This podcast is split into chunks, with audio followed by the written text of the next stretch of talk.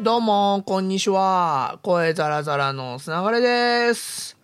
いや、なんか、あのーゆっくりご飯を食べるっていうのがいいなって昨日思ったんで、ちょっとその話したいなと思ったんですけど、あの、僕、そもそもライターじゃなくて PR っていうお仕事もやってるんですね。で、その PR のお仕事でフリーでやっている人間って何人かいるんで、まあ、あのー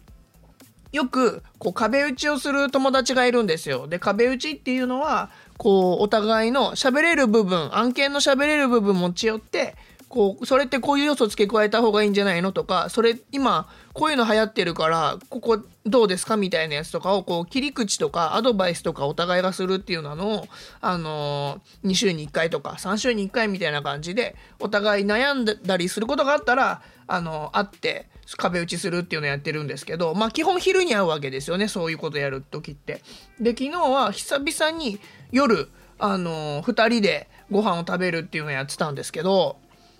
案件の相談ってよりは普通にご飯を食べながら喋るっていうことをやってたんですけどあのエマっていう奥渋って言われている、まあ、神山町とかの方にある、まあ、あの渋谷の奥地の方ですね、えーにあるお店に行ったんですけど、まあ、10人ぐらいかな多分入るスペースあの10席ぐらいであの1人で切り盛りされてるんですけども、まあ、1人で切り盛りされてるからゆっくりご飯が出てくるわけですね。でこのゆっくりがいいなと。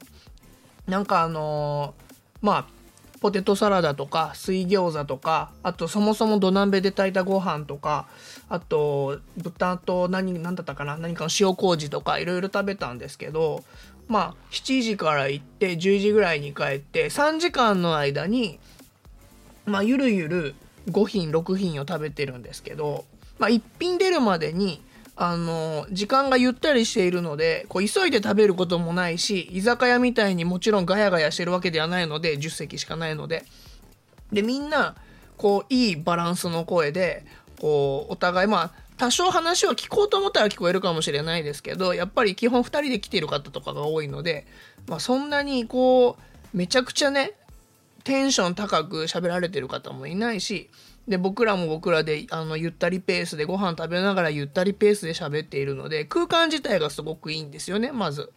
で料理も美味しいしそれを一品一品楽しむっていうこう居酒屋とか行くと何品も一気にまあ僕の場合だとそれこそ鶏の軟骨とかがポテサラとかまあ刺身があるんだったら刺身とかをバーって4品5品ぐらい並んでもあれもこれもって食べながらしかもこう6人ぐらいで行ってたら、まあ、6人みんなが喋るんで世話しないじゃないですかそれはそれで楽しいんですよもちろん。